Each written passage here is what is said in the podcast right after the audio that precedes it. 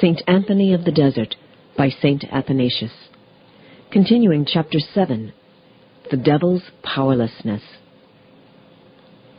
Anthony continued This must be remembered to end all fear of the demons. If any power belonged to them, they would not come in a crowd, nor cause phantoms, nor use devices and appearances. It would be enough that one alone should come and do what he could and would. Anyone who really has power does not destroy with phantoms nor frighten with crowds, but uses his power at once as he wills. But the demons, who have no power, play as on a stage, changing their forms and frightening children by the look of numbers and by their shapes, for all which they are the more to be despised as powerless. The real angel who was sent by God against the Assyrians needed not crowds, nor visible phantoms, nor clangings, nor clappings, but quietly used his power and destroyed a hundred and eighty-five thousand of them. Whereas helpless demons, like these, try to frighten, if only by shadows. Now, if anyone thinks of the case of Job and asks, Why then did the devil go forth and do everything against him, strip him of his possessions, destroy his children, and strike him with a grievous ulcer? Let such a one know that it was not the devil who had power, but God who gave Job into his hands to be tried. Because he had no power to do anything, he asked and received, and did it. Herein, therefore, is the more reason to despise the enemy, that though he desired, he was powerless against one just man. Had he had power, he would not have asked for it. He asked not once, but a second time. Plainly, he is weak and helpless. And little wonder he was powerless against Job, when he could not destroy even his beasts unless God had permitted. Not even against swine has he power. For as it is written in the Gospel, they entreated the Lord, saying, Suffer us to depart into the swine. If they have no power over swine, much less have they over men made in the likeness of God. God only must we fear then. These creatures we must despise and no wise fear. Indeed, the more they do, the more effort must we make on our way in defiance of them. For the great weapon against them is a right life and confidence in God for they dread the ascetic's fasting, watching, prayers, meekness, peacefulness, their scorn of wealth and of vainglory, their humility, love of the poor, alms deeds, their mildness, and most of all, their devotion to Christ. This is why they do all they can that there may be none to trample on them. For they know the grace that the Savior gave to his faithful against them when he said, Behold, I have given you power to trample on serpents and scorpions, and on all the strength of the enemy. Chapter 8 The Devil's Prophecies. Further, if they pretend also to prophesy, let no one heed. For often they tell us days beforehand of brothers who are coming to see us, and they do come. It is not from kindness to their hearers that they do this, but in order to induce these to trust them, and thereafter, having them in their power, to destroy them. Wherefore, we must not listen to them, but even as they speak must repulse them, for we have no need of them. For what wonder is it if they whose bodies are of subtler nature than men's, when they have seen some of the brethren beginning a journey, outrun them and announce them? So does a horseman bring word, outstripping those who go on foot. So here too we need not marvel at them. They foreknow naught of what has not yet happened. God alone knows all things before they come to birth. But these, like thieves, run ahead and bring word what they have seen. Even at this moment, to how many do they make known our doings, how we are assembled and hold discourse against them? before any goes from us to give the news. This, too, a fleet-footed boy might do, outstripping a slower. What I mean is this. If someone begins to travel, they do not know if he will travel till he starts. But when they see him on the way, They run ahead and bring word before he comes. And so it is that after some days the traveler comes. Yet often enough their news is false, for the travelers turn back. So too at times they chatter about the water of the river. Seeing great rains falling in the parts of Ethiopia, and knowing that from there comes the flooding of the river, they run ahead and tell it before the water reaches Egypt. Men could tell it too if they could run as these. And as David's scout, mounting a height, saw better who was coming than one who stayed below, and as even he who ran ahead told before the rest, not things unborn, but things that had come to pass and were on the way, so these choose to hurry and bring news to others, simply to deceive them. But if in the meantime Providence arrange aught concerning the waters, or the travelers, as it can, then the demons have spoken falsely, and they who heeded them are deceived. It was thus that the Greek oracles arose, and men were formerly deceived by the demons. But it is thus too that the deceit is ended henceforward. For the Lord came, who has made void the demons and all their wickedness.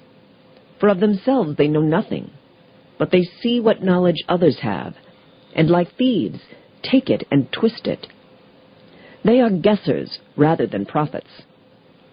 Therefore, if sometimes they foretell such things truly, even so, no one need wonder at them.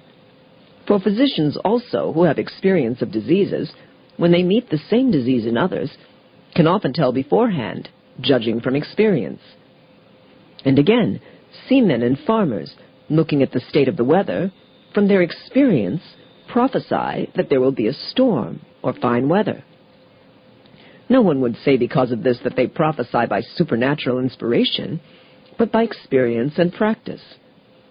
Wherefore, if the demons too sometimes say these same things by conjecture, they are not to be admired or heeded on that account. For what profit is it to the hearers to learn from them days beforehand what is coming? Or what manner of eagerness to know such things, even could one know them truly? For this makes not for virtue, neither is it any mark of goodness. For none of us is judged for that which he knows not, and none is blessed for that which he has learned and knows. But on these things each has to be judged, if he has held fast the faith and truly kept the commandments. Therefore, we must not make much of these things, nor live our life of hardship and toil for the sake of knowing the future, but in order to please God by living well. And we must pray, not in order to know the future, nor is that the reward we must ask for our hard life, but that our Lord may be our fellow worker in conquering the devil. But if ever we care to know the future, let us be pure in mind. For I am sure that when a soul is pure on all sides and in her natural state, she becomes clear-sighted and can see more and further than the demons, having the Lord to show her, as was the soul of Elisha when watching the doings of Gehazi and seeing the armies that stood by them. Chapter 9 How to Distinguish Good from Bad Visions. When they come to you by night and want to tell the future, or say, We are the angels, do not heed, for they lie. And if they praise your strict life and call you blessed, do not you hearken nor deal with them at all. Rather bless yourselves and bless the house, and pray, and you will see them disappear. For they are cowards, and utterly dread the sign of our Lord's cross, since it was on the cross that the Savior despoiled them and exposed them. But if they stay unashamed, with dancing and changing shows, do you not fear nor shrink, neither give heed to them as being good spirits. For to distinguish the presence of the good and the bad is, by God's gift, possible and easy. A vision of holy ones is not troubled, for he shall not contend nor cry out, neither shall any man hear his voice. But it falls so restfully and gently that instant gladness and joy and courage awake in the soul. For with the holy visitants is our Lord, who is our joy, and God the Father's might. The soul's thoughts remain untroubled and calm, so that she looks on her visitants enlightened in herself. There comes on her a longing for heavenly things and things to come, and she is ready to be wholly united to them if she might go with them. If some, being human, tremble at the vision of good angels, then at once the angel dispels the fear by love, as did Gabriel for Zachary, and the angel who appeared in the holy sepulchre for the women, and he that said to the shepherds in the gospel, Fear not.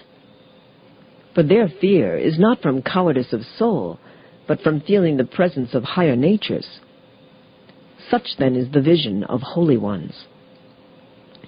But the assault and appearance of the evil ones is troubled, with crashing and din and outcry, as might be the rioting of rough youths and thieves, from which comes at once terror of soul, disturbance and disorder of thoughts, dejection, hatred of ascetics, recklessness, sadness, the memory of one's family, the fear of death, and then a craving for evil, a contempt of virtue, and an unsettling of the character.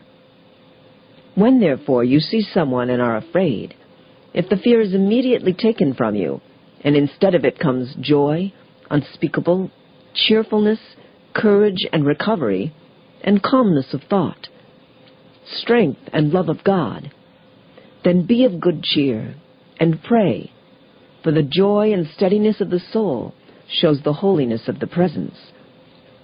So Abraham, seeing our Lord, rejoiced, and John, at the voice of Mary, the mother of God, leapt for joy. But if, when any appear to you, there is tumult and noise from without, and earthly shows and threatening of death, and all that I have spoken of, then know that the visitation is from the wicked. This has been taken from St. Anthony of the Desert by St. Athanasius, translated by Dom J. B. McLaughlin, OSB. This work is available through Tan Books. For more information, go to www.tanbooks.com or call 1-800-437-5876. This work is in the public domain.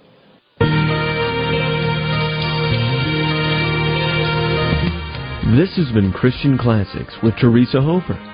Listen every Monday through Friday at this time as Teresa continues her great readings and selections from classic Christian literature. Right here on the Ave Maria Radio Network. News and talk for Catholic and other Christians.